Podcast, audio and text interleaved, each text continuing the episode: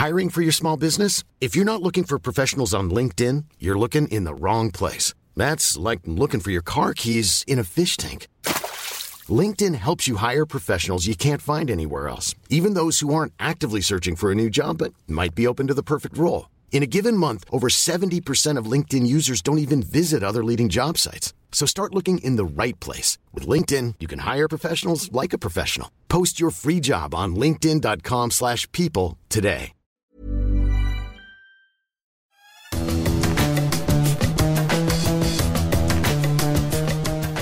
Salut les fous du volant, bienvenue pour un nouvel épisode de votre émission consacrée à la Formule 1. Je suis Gilles Della Posta et avec Stéphane Vrignot, on va revenir sur ce qui s'est passé le week-end dernier. C'était le Grand Prix des Amériques à Austin, au Texas, 17e épreuve de la saison. Euh, on a donc assisté à ce qui est officiellement la huitième victoire cette saison pour Max Verstappen et qui permet aux, Néerlandais de doubler son avance au championnat sur Lewis Hamilton. On va donc aujourd'hui évoquer les sujets suivants. Max Verstappen, Austin Power au Texas, euh, Hamilton, Lawson Cowboy, parce qu'il était un peu seul euh, face aux, Néerlandais. Et puis on s'intéressera aussi à un sondage euh, sur la cote de popularité des pilotes de, Formule 1 et des équipes. Et il y a quelques belles surprises. Ce podcast qui est à retrouver sur toutes les bonnes plateformes, de Deezer à Spotify, en passant par Acast ou par Apple Podcast. N'hésitez pas à nous donner 5 étoiles et puis aussi à vous abonner. Et de cette manière, vous recevrez directement sur votre, euh, smartphone euh, le prochain numéro des Fous du Volant.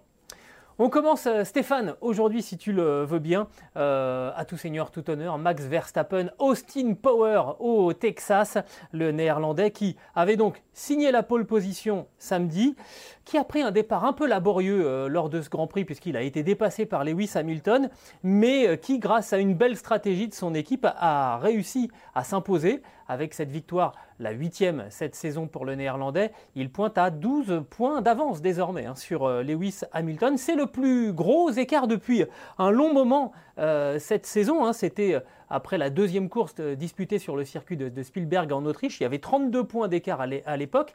Là, on en est à, 12 points. J'aimerais bien, Stéphane, si tu veux bien, qu'on commence par ce qui s'est passé en fait dans l'attitude de, Max Verstappen, parce que on l'a senti extrêmement nerveux en arrivant aux États-Unis. En témoigne cette petite passe d'armes en piste en essai libre entre Lewis Hamilton et Max Verstappen, les deux hommes qui se, qui se cherchent un petit peu. Il n'y a pas eu de contact, hein. il n'y a, rien eu de très grave, mais il y a eu quand même derrière une injure par radio et un, joli doigt d'honneur que je ne vais pas faire pour ceux qui regardent cet extrait euh, vidéo. Bon, il était quand même assez stressé quand même. Oui, j'allais dire effectivement que la, pression n'est pas montée d'un cran mais d'un doigt. Euh, vendredi, d'ailleurs, ça a fait euh, comment dirais-je, tous les, tous les titres, euh, parce qu'il ne s'était pas passé grand-chose en piste, à part le fait que euh, Verstappen avait une voiture nerveuse sur les bosses et qu'il ne touchait pas du doigt les bons réglages. Et ça, ça l'agaçait beaucoup. Et qu'est-ce qui s'est passé pendant cette séance d'essai libre 2 euh, bah, Il était à la queue leu avec Hamilton pour attaquer un tour chrono rapide, donc ne tendre. Hamilton était devant et il a jugé que peut-être qu'il tergiversait un peu, je ne sais pas, mais il est passé devant. Hamilton l'a repassé en disant euh, écoute. Euh, ça se fait pas. voilà, c'est ça. Non, mais c'est clair, c'est dans les codes de la piste. Et puis, dans le dernier virage, bah, Tic et Tac se sont retrouvés euh, côte à côte. Verstappen s'est retrouvé à l'extérieur. Il a mis pied dedans parce qu'il était un petit peu énervé. Et Lewis a tenu sa position. il avait raison de, de, faire ça. Et Verstappen s'est un petit peu énervé à la fin. Euh, voilà, injure, euh, euh, le doigt d'honneur. bon, tout ça n'est pas très grave, on va dire, c'est inélégant, c'est pas à montrer au, jeune public ni à personne d'ailleurs, mais ça arrive assez souvent, on va dire. Bottas l'avait fait en début de saison à Imola euh, envers euh, Russell et on n'en avait même pas parlé ici, ça n'a même pas fait une ligne dans les journaux. Bah, de toute façon, Bottas, même quand il gagne, personne n'en parle. Donc... oui, donc le pauvre.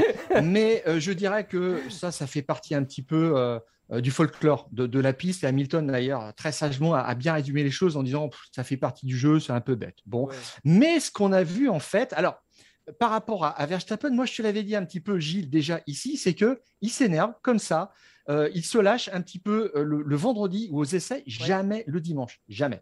C'est ça qui est euh, étonnant. C'est ça qui est étonnant, Stéphane, parce que, excuse-moi, je te coupe, mais en fait, le plus étonnant dans, dans, dans ce week-end, c'est à la fois combien il est nerveux le, vendredi, parce que clairement, on sent que la Red Bull n'a pas trouvé tout de suite son, équilibre. Ils avaient déjà eu des soucis euh, en Turquie, et on le sent euh, qui se dit non, non, attendez, ça va pas recommencer. Euh, là, il y a des grosses bosses hein, aussi sur le, circuit des, Amériques, et même si les organisateurs ont un petit peu limé la piste, parce qu'en MotoGP, c'était hallucinant, c'était du motocross hein, quasiment qui faisait les, pilotes MotoGP. Là, du coup, on avait érasé un petit peu les, crêtes des, des bosses pour, pour la Formule 1. Et autant il était nerveux vendredi parce qu'on ne trouvait pas les solutions, autant dimanche il a été d'un calme olympien parce que euh, va attaquer un petit peu le Grand Prix. Il loupe le départ, il se fait surprendre. En fait, il loupe pas vraiment, il fait pas un mauvais départ, mais Hamilton fait vraiment un excellent départ. Donc il se retrouve euh, deuxième. On choisit chez Red Bull de faire un undercut qui lui permet de ressortir devant au, premier passage euh, au stand.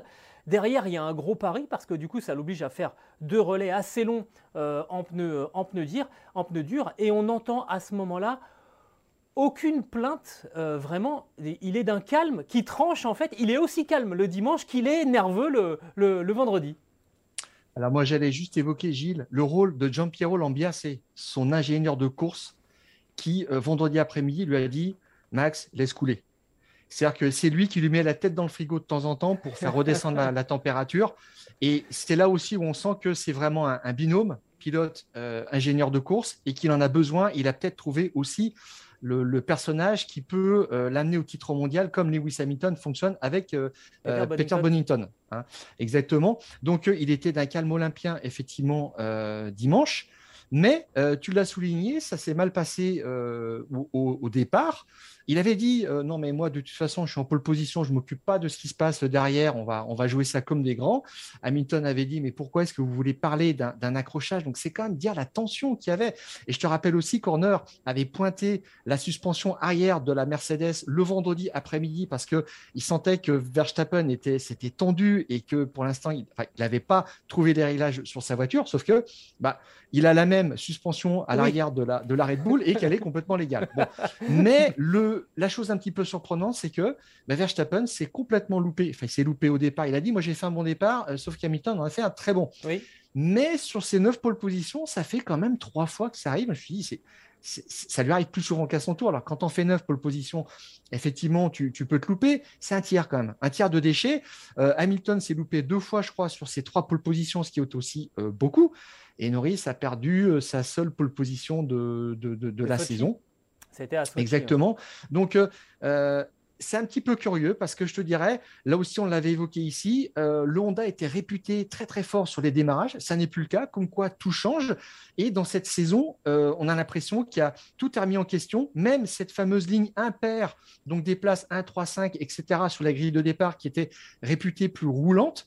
À Austin, mais on s'est aperçu que c'était un mythe, et c'est vrai peut-être pour plusieurs raisons. Il avait plu avant le, départ, donc ça avait gommé un petit peu la piste et ça avait égalisé les, euh, les, niveaux euh, d'adhérence. Mais en tous les cas, Verstappen s'est loupé. Exactement. Alors ensuite, euh, il y a eu ce départ effectivement où il se fait surprendre par, par Lewis Hamilton. donc il reprend l'avantage et, il va résister jusqu'au bout. Hein. Il termine avec un tout petit peu plus d'une seconde d'avance au, passage sous le drapeau à damier. Moi, ce qui m'a vraiment impressionné, c'est le travail qu'il a fait sur la gestion de ses pneumatiques. On sait que chez Red Bull, euh, Sergio Pérez est vraiment un virtuose euh, dans l'art de, conserver les, pneus, mais le Mexicain euh, va moins vite. Et à titre de comparaison, la première épreuve euh, de, la saison, à Bahreïn, on s'était retrouvé dans un cas de figure à, peu près identique, hein, avec un, Max Verstappen en tête, mais qui avait des pneus plus usés que ceux de, Lewis Hamilton. Et Hamilton était revenu sur le néerlandais et était, euh, était passé parce qu'il n'y avait plus de jus dans, les pneus pour que, pour que la Red Bull euh, puisse s'imposer. Là, on l'a vu vraiment temporiser sur son dernier relais. On a regardé ensemble pour préparer l'émission les, les chronos. Hein. et en fait, il, il modère son, son allure. Euh, il reste en 1 minute 40 jusqu'à 10 tours de l'arrivée. Et à partir de 10 tours de, l'arrivée, là, il commence à accélérer un petit peu euh, parce qu'il voit Hamilton revenir. Mais jusque-là, il avait été très prudent. Je trouve que. Euh, il a beaucoup progressé dans, cette gestion des, pneumatiques et cette victoire-là de, dimanche à, Austin, elle, est due, elle, est grâce à sa, capacité désormais à gérer son capital pneumatique. Et à son ingénieur de course, encore une fois, Jean-Pierre Lambiassé, qui l'a bien coaché pendant le Grand Prix en lui disant bien garde tes pneus pour la fin. Euh, Christian Horner, le boss de Red Bull, avait dit euh, tout se jouera dans les euh, trois derniers tours. son homologue chez Mercedes, Toto Wolff, avait dit tout se jouera dans les cinq derniers tours. Tout le monde était d'accord. On allait avoir la vérité sur la fin et il fallait garder du capital pneu. C'est exactement ce qu'il a fait. Alors, je reviens juste sur ce début de course où Mercedes a dit euh, Red Bull a quand même eu pour Verstappen une stratégie assez agressive. Il s'est arrêté au 11e tour. Mais en fait, euh, Pirelli avait préconisé une fenêtre entre le 10e et le 15e tour pour les premiers arrêts. Donc, ce n'était pas si extravagant que ça, sauf que de la part d'une Red Bull, tu t'attends plus qu'elle s'arrête au 15e tour qu'au 10e tour, euh, comme une Ferrari qui, mange ses pneus à la, la vitesse de l'éclair. Donc, Là-dessus, ils ont. À la ils vitesse de Leclerc, t'as dit? Ah ben peut-être aussi, oui. Tout à fait. Et, euh, et, en fait, ils ont créé ce décalage-là. Euh, Mercedes a bien précisé que ça n'était pas Perez qui avait poussé euh, Hamilton à rentrer. Toto Wolff a dit ils étaient mis en pneu médium. Verstappen a tapé tout de suite dedans à fond pour anticiper son, son arrêt et, euh, et, pour forcer Hamilton aussi à rentrer. Et en fait, Hamilton, il était déjà, ça faisait un petit moment qu'il n'était pas bien avec ses pneus. Il fallait qu'il s'arrête lui aussi, mais c'est incroyable. Hamilton avait une petite seconde d'avance avant de s'arrêter. Et à, la fin, euh, quand il reprend euh, la piste, il a 5 secondes 5 de retard. Donc il y a un, un, effet undercut absolument hallucinant quoi là-dessus. Et c'était le premier qui s'arrêtait qui avait raison. Exactement. pour conclure, en ce qui concerne, on va élargir après Max Verstappen au clan Red Bull parce que Sergio Perez est de nouveau monté sur, sur le podium. C'est son quatrième podium cette saison et c'est le, le, deuxième consécutif. Il avait déjà fait hein, euh, un enchaînement de, deux podiums lorsqu'il s'était imposé en Azerbaïdjan et qu'il était monté encore sur le podium au Grand Prix de France qui était l'épreuve d'après. Ensuite, le soufflet était un petit peu euh, retombé. Là, ça serait bien pour, euh, pour Red Bull que, que ce ne soit pas le cas parce que l'écart au classement des constructeurs se réduit à 23 points entre Mercedes qui reste en tête et, et Red Bull qui se, qui se rapproche. Euh, alors, il y, a euh, aussi euh, une, une, analyse post-Grand Prix de, Helmut Marko hein, qui, qui, explique que là, il faudrait encore deux victoires lors des deux prochains Grands Prix, c'est-à-dire au Mexique et au Brésil, pour que Red Bull puisse passer en mode défensif sur, sur la fin de saison. Stéphane, je ne sais pas ce que tu en penses, sachant que je vais modérer tout de suite ce que tu vas nous dire. Je pense que c'est un sujet qu'on peut aussi évoquer la semaine prochaine, parce qu'il n'y aura pas de Grand Prix euh, ce, week-end, et qu'on fera peut-être euh, une, fin de saison euh, fiction. On va essayer d'anticiper, de se projeter sur ce qui va se passer sur la fin de saison. Mais, mais tu, qu'est-ce que tu en penses ça? Il faut deux victoires et après, et après on se met en, défense? Alors tous les pronostics maintenant sont, démentis. Oui. Toto Wolff dit moi je n'ose plus rien dire et c'est vrai que Christian Horner a dit c'est pareil. Il a même dit 12 points finalement c'est rien et ça change rien pour nous. Enfin, bon, vaut mieux les avoir euh, pour, pour, soi que contre soi. Euh, je dirais peut-être plus que c'est le rôle maintenant de Perez. Tu soulignes que ça fait deux grands prix qui tournent bien, qu'il a devancé Bottas, c'est son boulot, et qu'il a essayé de gêner euh, Verstappen. Il n'est pas parvenu, contrairement à ce il essaye, que. Il essaye de gêner Hamilton, pas Verstappen. Hein. Il a, oui, pardon, Hamilton. Mais il a été quand même aussi assez pugnace parce qu'il a dit à l'arrivée j'ai fait tout le Grand Prix sans boisson. Euh, j'avais plus de gourde à la fin du premier tour. Enfin, Pour un pilote Red Bull, c'est ironique. c'est clair aussi. Ils sont même pas. Donc, euh, et euh, il a fait un, dernier relais particulièrement difficile. Donc, Checo est là maintenant. Il va être galvanisé par la suite. On arrive au, Mexique, je crois. Tu l'as dit, c'est ça. Donc, c'est peut-être plus lui qui va permettre des stratégies à deux contre un, qui va aussi donner finalement le coup de pouce qu'on attendait tant. On va, voir pour la suite. Red Bull considère que les trois derniers Grands Prix au Moyen-Orient ne seront pas favorables. Là encore, c'est à voir. Exactement, je pense que euh, effectivement, comme tu le disais, euh, on a régulièrement essayé euh, d'extrapoler en disant ah ce Grand Prix ça va être favorable à telle équipe, celui-là, et puis souvent il s'est passé exactement l'inverse. Ça fait honnêtement, hein, ça fait 4-5 Grands Prix que les conditions ou le déroulement de, de l'épreuve, ou une fois qu'on pose la voiture sur la piste, ça prend strictement euh, à contre-pied toutes, les, les, simulations qui ont, été faites. Et c'est ce qui donne cette saison 2021 absolument phénoménale. Donc avec un Max Verstappen désormais en tête avec 12 points d'avance au championnat sur Lewis Hamilton alors qu'il reste 5 euh, Grands Prix à négocier. Alors, on a parlé de Max Verstappen. On va évoquer maintenant euh, le cas de, Lewis Hamilton sur ce euh, Grand Prix euh, des, États-Unis. Alors, il n'avait pas remporté les deux derniers, hein, à, Austin, mais ça reste quand même le, jardin de Lewis Hamilton, hein, le, Texas. Et il faut bien avouer que ben, il a fait une course, on va dire, presque parfaite, Lewis Hamilton. Il fait un meilleur départ que Max Verstappen, il se retrouve en tête euh, au premier virage, il fait, son, il fait son premier relais, et puis ensuite, eh bien, Mercedes se fait undercuter par, euh, par Red Bull, il, ressort deuxième, euh, il revient en toute fin de course, ça ça passe pas. ce qui m'a le, plus étonné, c'est que finalement, il était assez assez fataliste. Hein. Après l'arrivée, il disait deuxième, c'est ce qu'on pouvait espérer de, mieux parce que euh, la Red Bull était plus rapide que nous ce, week-end. Et là-dessus, euh, il y a eu quand même une analyse un petit peu différente de la part de Toto Wolf euh, qui, qui, a souligné que certes la Red Bull était meilleure sur les, sur les, pneus, sur les pneus médiums, mais que sur les pneus durs, la Mercedes avait montré qu'elle était plus rapide. Oui, et ils avaient joué sur oui, parce qu'à l'arrivée, euh, Hamilton a dit euh, spécialement, il a, pointé la suspension arrière de, la Mercedes. Et euh, il a dit qu'il avait l'impression que, la Red Bull travaillait mieux, même si Mark Verstappen a dit on perdait moins que ce qu'on pensait dans les virages rapides, donc va comprendre. Mais il a demandé du développement là-dessus, en tous les cas, de, se pencher sérieusement sur cette question-là. Peut-être que c'est ce qui fera la différence, on, on verra bien. Mais aux essais, si tu avais bien remarqué, Hamilton euh, avait axé son, travail de réglage et la force de sa voiture sur le secteur 2 et Verstappen était le plus fort dans le secteur 1 euh, et le secteur 3. Et en qualif, il n'y a pas eu match, quand même deux dixièmes d'écart, je trouve que c'est beaucoup par rapport à une voiture qu'on donnait comme favorite par rapport à la Red Bull.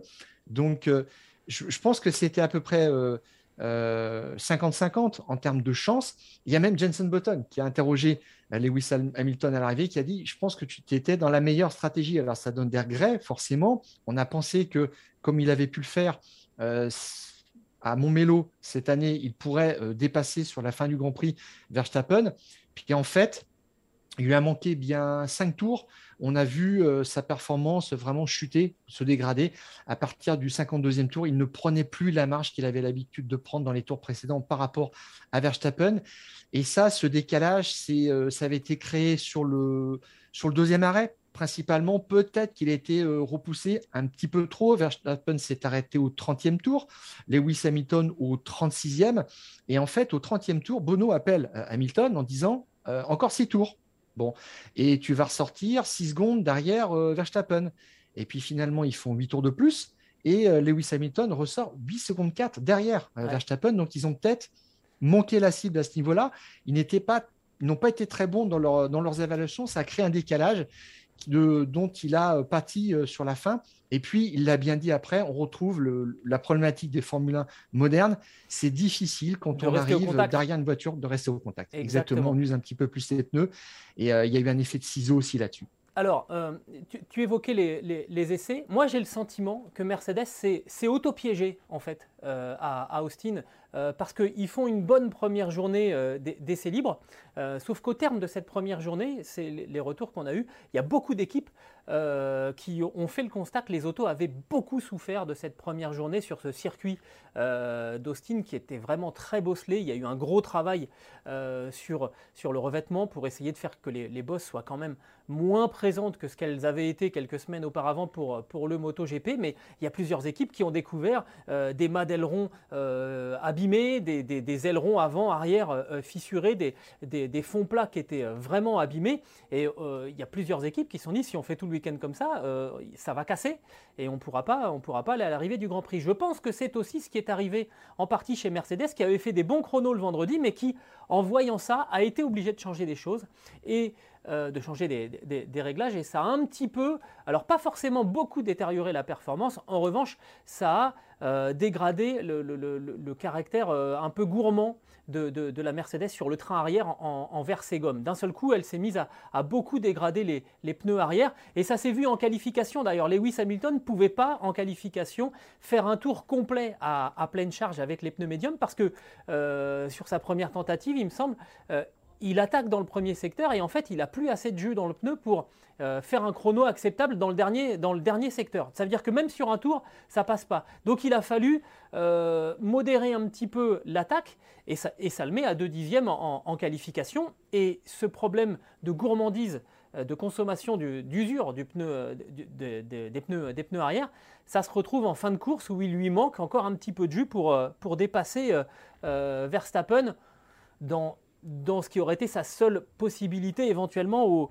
au, dernier tour. Je pense que euh, on s'est passé un petit peu sous les radars ce, changement de rapport de force qu'il y a eu entre le vendredi et, euh, le samedi, où finalement Red Bull s'est mieux adapté et Mercedes en fait a, perdu un petit peu le fil du week-end dès le, dès le vendredi soir en fait. Ah, je suis d'accord Gilles, et pour une raison simple, c'est que Verstappen n'a pas donné, n'a pas fixé le chrono de référence vendredi parce que il a été gêné, on l'a dit, euh, dans ce fameux tour des essais libres 2 par, euh, par Hamilton, ou inversement, enfin, c'est lui qui a provoqué. Et puis au final, euh, c'est lui qui s'est pénalisé. Et puis dans les deux tours suivants, il a eu du trafic, ce qui fait qu'il n'a pas pu faire un chrono en, en pneu tendre. Et là, Mercedes aura peut-être déclenché le plan hors sec le, vendredi soir en disant Regardez, on est à 2-3 dixièmes de Verstappen, il y a un problème. Alors, Perez était quand même en tête, mais Perez, tu y fais tellement pas attention que euh, c'est comme euh, Bottas. tu vas bien. C'est comme Bottas. On, ne le voit pas. peut-être que Mercedes était un peu piégé par ça. Ils n'avaient pas le, le, niveau à atteindre dès le vendredi soir. Et ils n'ont peut-être pas cherché les deux dixièmes qui leur manquaient le, samedi, mais deux dixièmes en même temps, ça fait quand même beaucoup. Euh, ce qui veut dire que la, la, Red Bull était un petit peu mieux quand même sur le tour chrono ce week-end. Et alors, il y a un autre élément aussi dont je voudrais qu'on parle, Stéphane, euh, pour expliquer euh, finalement que Lewis Hamilton n'a pas pu revenir euh, sur, sur Max Verstappen, c'est le moteur. Euh, je suis persuadé qu'on n'avait pas tous les chevaux euh, pour, euh, Lewis Hamilton dans sa remontée hein, sur, le, dernier relais face, à, Max Verstappen. Parce qu'il y a toujours cette menace fantôme, hein, si on joue à Star Wars, cette menace fantôme qui, plane au-dessus de l'équipe Mercedes et particulièrement de, Lewis Hamilton. D'ailleurs, on a encore changé le moteur de, de Valtteri Bottas chez, Mercedes. on ne sait pas très bien où on va. Moi, ce que je pense, après je te donne la parole Stéphane, ce que je pense, moi, c'est qu'on fait des expériences sur les moteurs de, de, Bottas, parce que là, ça commence à faire, à faire beaucoup. Je suis persuadé qu'on a pris un de ces moteurs, qu'on l'a renvoyé à l'usine, et que en gros, ce moteur, euh, on va l'emmener vraiment jusqu'au bout, on va le faire casser, euh, en analysant évidemment jusqu'à quand il tient, et surtout, quel signe il donne avant de, avant de casser, parce que évidemment, on va rechercher sur les moteurs de Hamilton s'il n'y a pas des signes qui, y ressemblent, pour surtout ne pas mettre pour une course un moteur qui donnerait éventuellement un signe de, faiblesse. Euh, Bottas est un petit peu en ce moment le cobaye de, Lewis Hamilton sur, sur les moteurs et je suis persuadé que ça a coûté aussi un tout petit peu de ce qui euh, aurait pu apporter la victoire. J'aime bien ta référence, Gilles, à la menace fantôme, parce que c'est tout à fait ça. Et euh, Georges Lucas était d'ailleurs un grand fan de Formule 1 euh, dans les stands. Et ça me fait penser aussi que Lewis Hamilton, quand il en chasse comme ça, il demande plus de puissance. À un moment donné, à 8-10 tours de la fin, euh, il y a un extra boost qu'on peut utiliser pendant 2-3 tours comme ça pour essayer de revenir, pour faire la jonction. Et là, il n'a pas demandé. C'est vrai que c'était un petit peu curieux. Donc, on peut lire ça en creux comme un, petit peu une difficulté. Et puis, par rapport à ces changements de moteur, le sixième quand même pour Bottas, qui est assez incroyable, eh bien, euh, tu peux lire ça aussi en creux par rapport à ce qui se passe euh, chez la concurrence, puisque Andreas Seidel a dit chez McLaren, ah bah, nous, en fait, on nous a demandé de changer le moteur, on nous a changé le moteur euh, de Ricciardo en Turquie. Euh, en sous-entendu, en fait, on nous a pas demandé notre avis et on nous a pas, nous a pas expliqué pourquoi. Et euh, bah, Norris euh, attend de changer, d'avoir son quatrième moteur. Il n'en a toujours pas changé. On ne sait pas si on va finir comme ça ou quand est-ce qu'il fera le changer. Mercedes ne donne aucune information, et y compris aussi à Williams, qui en demande. Et effectivement, je pense que là, ils sont en train de, de manager, de gérer tout ça, leur parc moteur, pour essayer de voir ce qui peut extrapoler le fonctionnement du moteur euh, de Lewis Hamilton, parce qu'on ne sait pas s'il va terminer la saison. Et encore ce week-end, euh, Toto Wolff n'a pas exclu un changement de moteur, un recours à un autre V6 pour, euh, pour Lewis Hamilton, ce qui lui ferait perdre 5 places sur la grille, donc ce qui n'est pas énorme. Et Mais il a 12 points de retard maintenant, donc il voilà. faut commencer à plutôt en reprendre hein, des points. Ça, ça, devient tendu, effectivement, et là, ils sont vraiment à la, à la croisée des chemins. je suis persuadé, effectivement, qu'ils sont en train de faire des expérimentations, qu'ils sont en train de pousser tout ça, et que c'est le, le grand sujet de discussion. Et d'ailleurs, Gilles, si tu te souviens bien, il y a 15 jours, on avait trouvé ça un petit peu curieux, je l'avais dit, euh, que Toto Wolf remettait ça dans toutes les conversations, dans beaucoup d'interviews. Il évoquait ce problème de, moteur et de fiabilité. Normalement, tu n'avoues pas tes faiblesses. Et c'était de la com. C'était pas juste des aveux comme ça pour dire euh, je vous donne une info comme ça. C'était quelque chose qui était répété. Et c'était un appel du pied à la FIA. Et on le sait maintenant, depuis ce week-end, euh, Mercedes aimerait peut-être changer euh, son système de rappel pneumatique des, soupapes parce qu'ils ont un gros doute sur euh, la capacité de ce dispositif technique à, tenir sur le moteur de Lewis Hamilton. Et on le rappelle, c'est assez curieux, mais c'est comme ça. Renault a introduit ce système très performant en 1986 sur, sur son moteur turbo, sur le moteur d'Ayrton Senna, entre autres.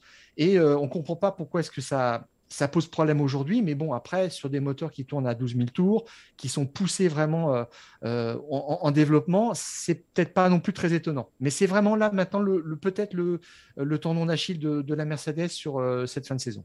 exactement. Donc là, il y a, y, vrai quand même menace sur Lewis Hamilton, d'où l'idée hein, de l'appeler Lonesome Cowboy. Il était un petit peu, un petit peu isolé. Moi, je l'ai senti pendant un moment dans ce Grand Prix. finalement, même dans le doute. D'ailleurs, il y a eu un échange radio où euh, on, dit, euh, on, dit, à Lewis Hamilton, c'est Toto Wolf qui lui dit euh, Lewis, tu, peux gagner ce Grand Prix. Comme s'il y avait eu un moment de doute dans l'esprit de, Lewis Hamilton, où après l'undercut, pour le Britannique, ça y est, c'était perdu, il ne pouvait faire que deuxième, et il a fallu que le patron lui dise Non, non, mais tu peux gagner ce, ce Grand Prix. Elle est, cet échange, il, est passé un petit peu euh, sous les radars. On, a surtout relevé la réponse de Lewis Hamilton qui, a répondu Non, mais laissez-moi faire. Euh, et il l'a dit plutôt, plutôt poliment et plutôt, cordialement.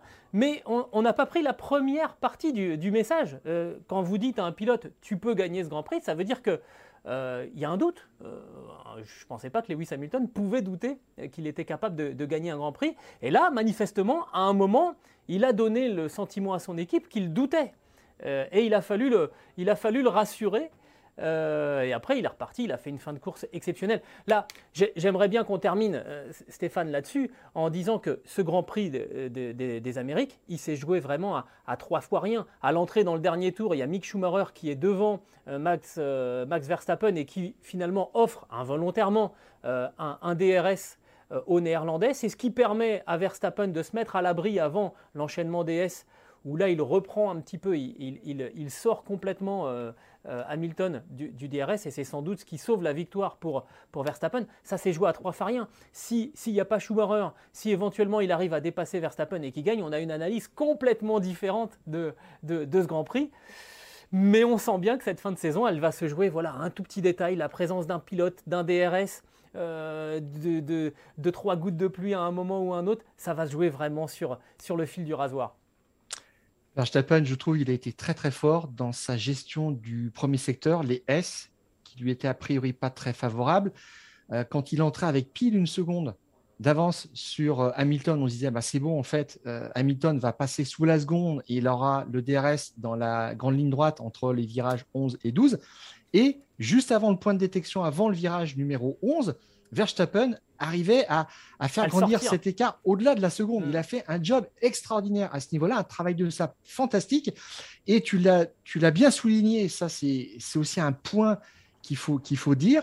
Euh, Mercedes a essayé de convaincre Hamilton qu'il pouvait gagner le Grand Prix. Quand euh, Toto Wolff le dit, je prends ça plus comme euh, à partir de maintenant, on a une fenêtre de tir, tu sais là, tu peux en profiter. Voilà. Mais il fallait convaincre Hamilton, et ce qui est assez extraordinaire, c'est que dans le camp Red Bull, c'était l'inverse. Oui. Verstappen devait tenir, et, lui, il y croyait, il n'a émis aucun doute sur le fait qu'il pourrait y arriver.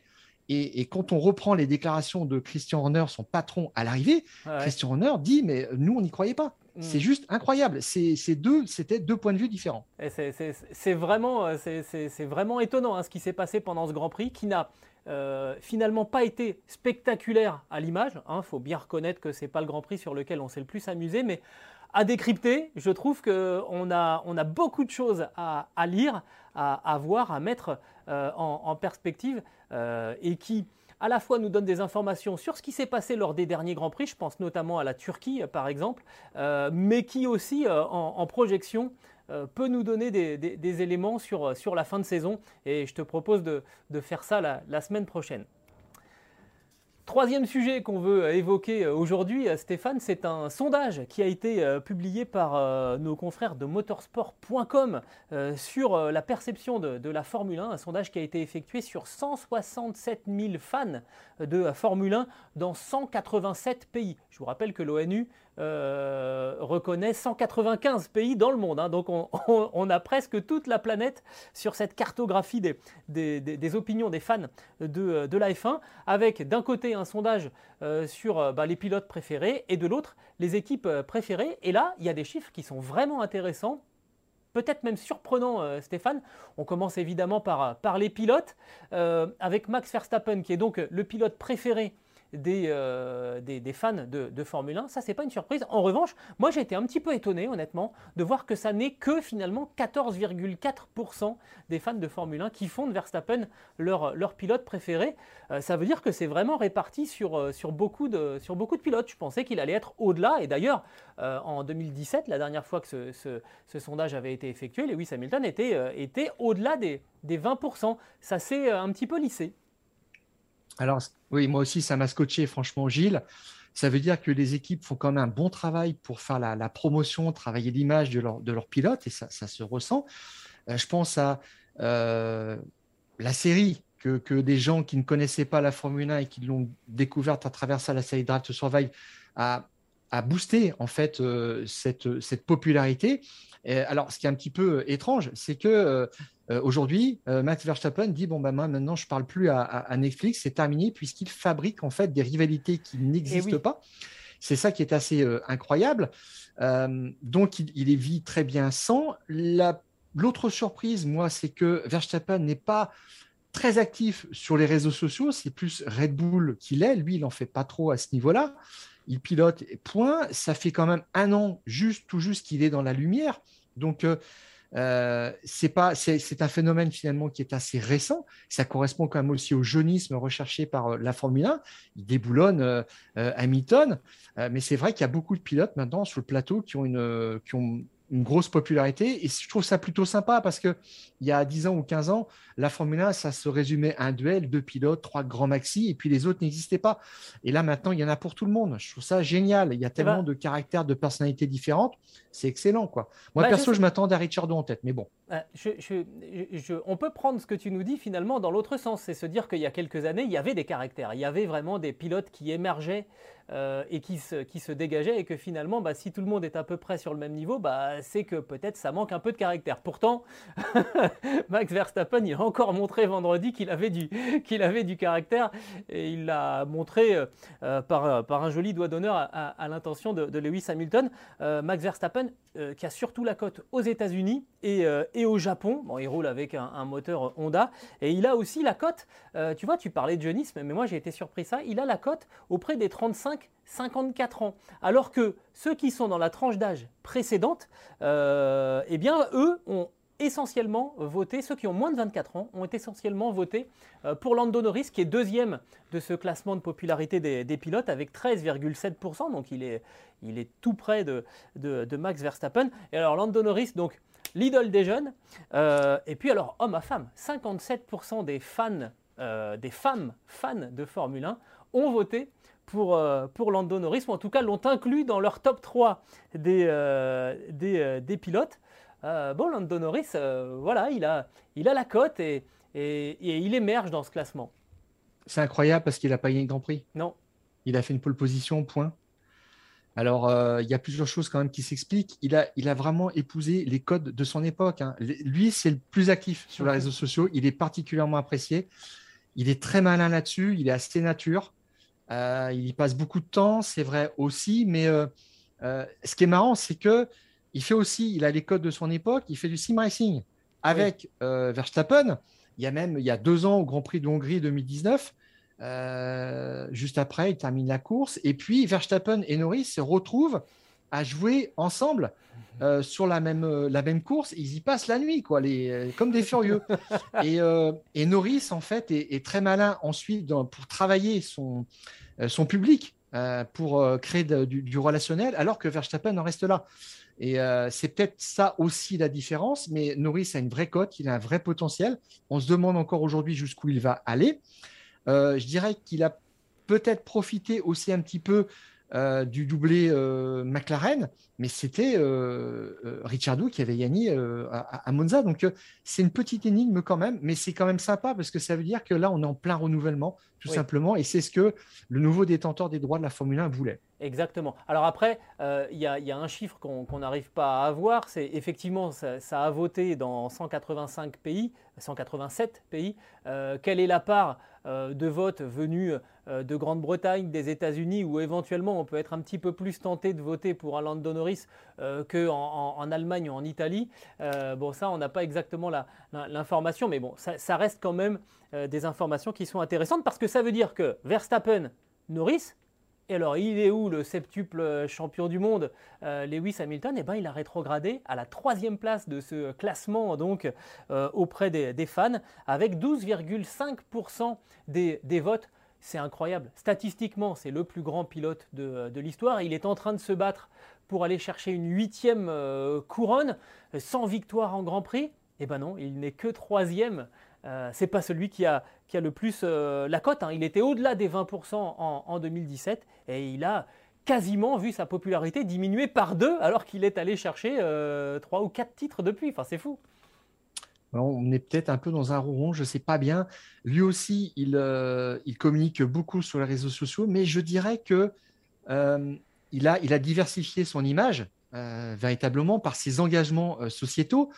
Et, et moi, je le vois plus aujourd'hui comme, euh, euh, et c'est d'ailleurs aussi la, question qui se posait pour euh, Rossigner cette année, et puis en 2022 et en 2023, à savoir si pour porter ses, idées de diversité et son projet de diversité et de représentation des minorités dans, le, dans, dans, le sport auto, s'il ne devait pas arrêter sa carrière et puis se consacrer à fond à ça, ou rester dans le sport pour faire porter sa voix. Et il a conclu que, il a dit, euh, je préfère encore rester euh, dans le sport parce que c'est quand même une plateforme qui est inégalable pour ça, mais il joue sur les deux plans.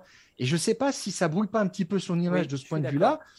Euh, les gens aiment peut-être voir un petit peu ce qu'il est en tant que pilote simplement. Et j'ai plus l'impression qu'il nous montre ça exactement. C'est autre chose. Donc, euh, il y a peut-être, euh, je dirais, un problème de positionnement, entre guillemets, parce que ce n'est qu'un sondage de popularité et lui, il ne va pas changer sa façon d'être par rapport à un sondage, et tant mieux. Et euh, on, l'aime le voir aussi dans son implication, dans ses engagements extrasportifs. Donc, il faut qu'il continue là-dessus. Mais c'est un ça peut lui coûter des points de popularité, oui, c'est clair. Voilà, c'est ça. Même s'il reste le pilote le plus aimé, le pilote préféré des Britanniques devant Lando Norris, donc il a sa base quand même de fans. Exactement. Euh, et quatrième pilote de ce classement, euh, toi tu l'aurais mis, euh, tu l'aurais mis en tête, c'est donc Daniel Ricciardo avec un petit peu plus de 10% des, voix qui arrive donc quatrième. bah, honnêtement, alors c'est vrai, il, est, très sympathique, on le voit toujours très souriant. Il a une cote auprès des réalisateurs de Drive to Survive, puisqu'on en revient à ça, euh, qui est exceptionnel. Euh, enfin, lui, c'est un, charmeur, Daniel Ricciardo. Quatrième, euh, donc derrière Lewis Hamilton. Et la présence de Lando Norris et de Daniel Ricciardo n'est sans doute pas étrangère à la présence, moi qui m'a beaucoup surpris, de McLaren en tête sur le classement des équipes. 29,5% hein. des, fans de Formule 1 estiment que, que McLaren est leur équipe préférée. C'était 17% en, 2017. Et alors le total euh, sur une tranche d'âge bien précise, 16-24 hein, ans, donc on va dire plutôt les, jeunes, qui monte à 40% pour, euh, pour McLaren. C'est complètement fou. 16-24 ans, ça veut dire qu'ils n'ont pas connu... Euh, tu, dis, tu dis McLaren à, un cinquantenaire, il va, il va, il va te parler d'Ayrton Senna, de, de Alain Prost, des, des McLaren aux, couleurs du cigartier blanc et rouge. ben non, 16, 16 ans, 24 ans, on n'a pas connu ça. Donc c'est assez étonnant, je trouve. Oui, alors il y a peut-être un effet d'aubaine aussi, parce que si tu regardes bien, le sondage a été euh, organisé du, euh, du 8 septembre au 7 octobre. pile au début de la période en fait de la victoire, et des retombées de la victoire de McLaren à Monza et un mhm. doublé, ce qui était quand même pas rien, ça fait, ça fait beaucoup parler. Donc je pense que les gens se sont exprimés aussi un petit peu par rapport à ça. Ils étaient certainement très heureux, comme nous tous, du retour de McLaren au premier plan, neuf ou dix ans après euh, sa, précédente victoire, oui, 2012. Donc, je pense que ça jouait un petit peu, mais c'est un super package. Franchement, euh, Norris, euh, Ricciardo, c'est assez logique. Je pense qu'ils ont plus peut-être voté pour le tandem Norris-Ricciardo que pour l'écurie en elle-même. Oui, je, tu vois, ça c'est ce que je me dis comme ça là. Ouais, je pense qu'il y a aussi, si on prend cette génération qui a en gros 20 ans, hein, si on fait la, moyenne, ils ont dans leur esprit finalement la situation où était McLaren il y a 5-6 ans et où elle est aujourd'hui. Et il y a quand même une progression qui est, qui est, qui est, qui est, magnifique. Hein. C'est une équipe qui est en, rédemption, qui, renaît quasiment de, de, de, ses cendres et qui est donc devant, devant Red Bull. Et alors, Red Bull, deuxième du, du, classement des équipes préférées des fans de Formule 1 avec 19,7% des, des, des voix. Et alors là, euh, c'est exactement l'inverse, c'est que Red Bull est plébiscité plutôt par ceux qui ont plus de 45 ans. Alors que Red Bull, c'était le côté impertinent, c'était le côté, euh, voilà, on renverse la table, on arrive, on, bouleverse tout. Mais oui, sauf que Red Bull est arrivé il y a 20 ans en Formule 1 et que finalement, euh, ben, Red Bull s'est institutionnalisé dans, dans, dans, le, contexte de, la Formule 1. Il n'y a plus cet esprit qui a été un petit peu volé par, par McLaren. Euh, euh, et, moi, ça m'a vraiment surpris. C'est exactement l'inverse de, ce que, de ce que je pensais. Bah, c'est plutôt, bah, on va le dire, hein, notre génération, euh, Stéphane, qui, qui, a voté pour, pour Red Bull. Et on va dire presque celle de nos enfants qui a voté pour McLaren. Tout repose aussi peut-être trop sur Verstappen parce qu'il y, y, y a, un turnover hallucinant aussi au poste de numéro 2. Donc là, c'est pareil, c'est peut-être la somme Verstappen-Perez qui, leur coûte ça. Mais euh, comme tu l'as dit, Red Bull est arrivé en Formule 1 avec l'intention de casser le système. Et tu as dit qu'ils se sont un petit peu, euh, ils sont rentrés dans le moule, ils se sont institutionnalisés. Et je dirais que c'est tout à fait ça. Et c'est même pire que ça, c'est qu'ils sont tellement rentrés dans le système qu'ils en ont repris des codes et, les mauvais codes parfois dans leur communication. Euh, ils sont des mauvais perdants, clairement, et ils sont devenus aussi pire que ceux qui, euh, qui étaient en place et qu'ils critiquaient eux-mêmes. Alors les McLaren, les, les, Ferrari, les Williams. Et donc, ils le payent aussi peut-être euh, là-dessus. Mais ça m'étonne quand même aussi parce qu'ils sont positionnés sur les sports extrêmes. Oui. Euh, ils ont un public très, très jeune dans les autres, dans les autres catégories. Mais ça fait, oui, ça fait 15 ans bien 15 ans qu'ils sont en Formule 1, donc ça, ça, ronronne. Ouais, j'ai dit 20 ans, ça fait, ça fait 16. Hein. Ils sont arrivés en, en, 2005, mais donc, bon, dans, dans l'idée, c'est ça. Alors, on parle d'institutionnaliser ou pas. L'institution Ferrari, elle, reste sur, euh, sur le podium, troisième de ce classement avec 17,9%. Les difficultés euh, n'atteignent pas finalement ce qui est euh, le monument de, de, de la Formule 1. C'est-à-dire que quand on fait la silhouette de Paris, on met la tour Eiffel, même si euh, euh, on peut penser qu'il y a des choses parfois plus intéressantes. Et eh ben en Formule 1, euh, dans la photographie de la Formule 1, il y a Ferrari. Je ne sais pas si c'est un bon exemple d'ailleurs, parce que la Tour Eiffel, c'est incontestable. Alors, je ne sais plus, je crois qu'ils étaient premiers il y a 4 ans. Gilles, si tu peux me, dire ça. j'ai pas, alors, je crois qu'ils avaient 30%, 30 des, voix, ils sont tombés à, même 32, ils, sont tombés à, donc à, moins de, à moins de 18%. Et c'est un petit peu vu comme un vestige du passé. Euh, clairement, Ferrari, euh, qui joue beaucoup sur sa gloire passée.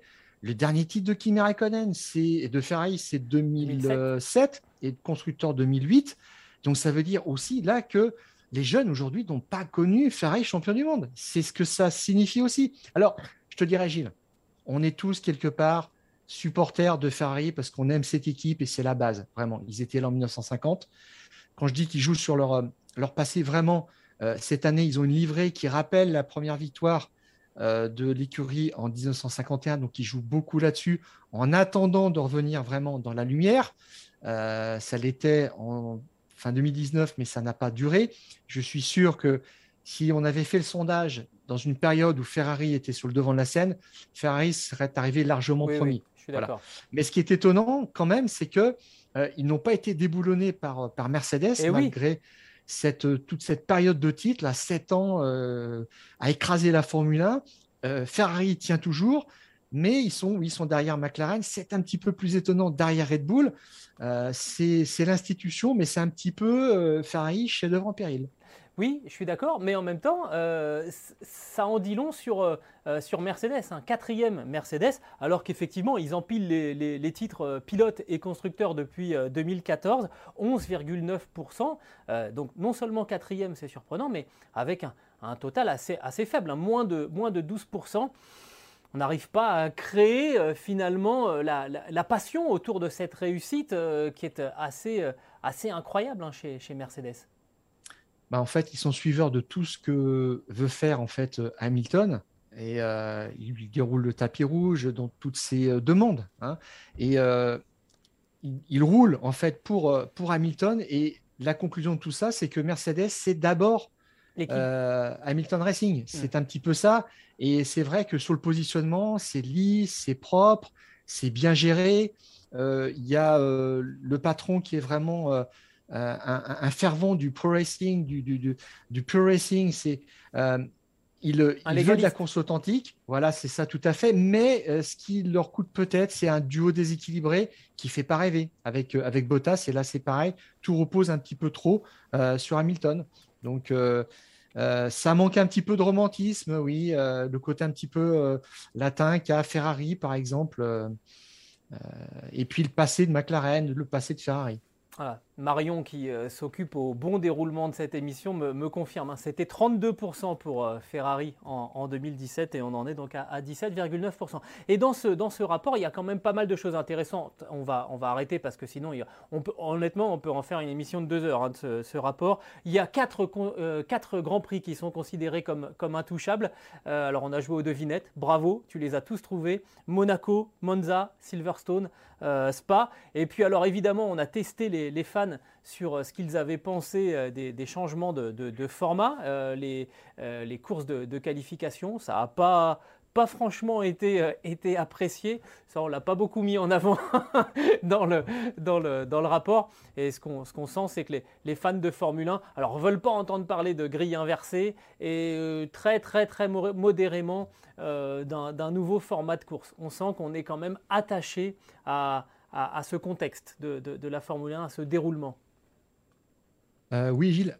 Alors, on, fera une coupure. Tu as parlé de quoi avant grille inversée et euh, des quatre, sprint? Des quatre, euh, des quatre oui, d'accord. Donc, je vais reprendre là-dessus. Enfin, intouchable. Ok alors Gilles, effectivement, tu me fais plaisir quand tu parles de ces quatre grands prix parce que ici, je parle assez souvent, enfin le plus, souvent possible du Big Five, c'est-à-dire les quatre grands prix que tu as cités, plus Suzuka, qui pour moi sont les piliers du championnat et euh, qu'on veut garder, qu'on veut avoir. Donc ça, c'est vraiment la preuve que le poids de l'histoire compte. Et quand je vois aussi certains grands prix qu'on va enlever, enfin, ça me rend fou. Et puis cette histoire, effectivement, de, de course sprint qui est rejeté à 43% selon une question qui est absolument biaisée pour moi. Euh, grosso modo, euh, quand on a un sondage, euh, on se pose la question surtout, c'est qui l'a commandité, qui le paye et en mhm. fonction de, quel objectif. Et là, la grille, on nous pose la question, des questions oui ou non, êtes-vous pour ceci ou cela, donc la grille inversée par exemple, et on ne nous pose pas la question selon ce terme-là sur la course sprint on pourrait nous dire pour ou contre la course sprint. Et là, la question qui est posée euh, clairement, c'est êtes-vous pour ou contre la course sprint à, chaque, Grand Prix mm. Voilà, c'est ça. Ce qui est complètement idiot, et ce qui est, euh, euh, je dirais, euh, bah, destiné un petit peu à tromper, parce qu'on sait très bien qu'on n'aura pas de course sprint à Monaco, sur les circuits en ville, sur les circuits réputés où ça ne double pas. On a déjà eu Silverstone et Spa, où normalement ça, Silverstone et Monza, où normalement ça doublait. On a fait la preuve du, contraire. Et simplement, il, faut, il fallait poser cette question et pas avoir une réponse qui fâche, parce qu'on veut faire 6 ou 7 courses sprint l'an prochain. Mais de fait, 43%, pour moi, c'est un désaveu clairement, sur la question déjà qui est posée. Et puis, euh, la grille inversée, bon, on savait que les gens n'en voulaient pas. Et euh, bah, ça veut dire aussi qu'il faut que Ferrari change de logiciel, et spécialement M. Mattia Binotto, son, euh, son patron, qui, pousse pour ça, pour revenir un petit peu en haut de, des podiums d'une façon ou d'une autre. Et moi, je pense que c'est pas dans l'esprit de la méritocratie, dans l'esprit d'une institution comme Ferrari qui doit promouvoir la course authentique, de dire nous on veut des grilles inversées. Donc là-dessus, il s'est planté. J'espère qu'il ne va plus en reparler, puisque quand j'entends Ferrari être pour les grilles inversées, ben, je dirais que c'est pas dans le sens de l'histoire, c'est inintéressant et ça n'intéresse pas les gens tout simplement, et c'est pas, ça ne servira pas à la course. Je savais que ça allait te, ça allait te titiller ce, sujet.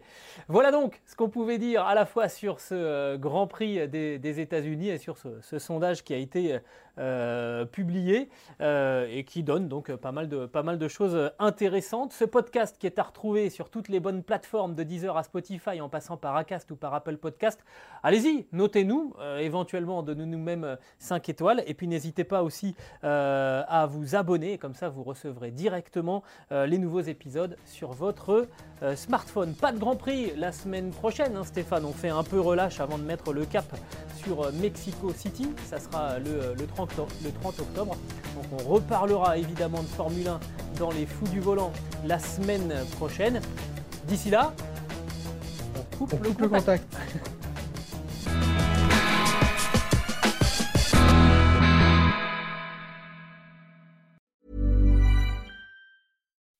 When you make decisions for your company, you look for the no-brainers. If you have a lot of mailing to do, stamps.com is the ultimate no-brainer. Use the stamps.com mobile app to mail everything you need to keep your business running with up to 89% off USPS and UPS. Make the same no-brainer decision as over 1 million other businesses with stamps.com. Use code PROGRAM for a special offer. That's stamps.com, code PROGRAM.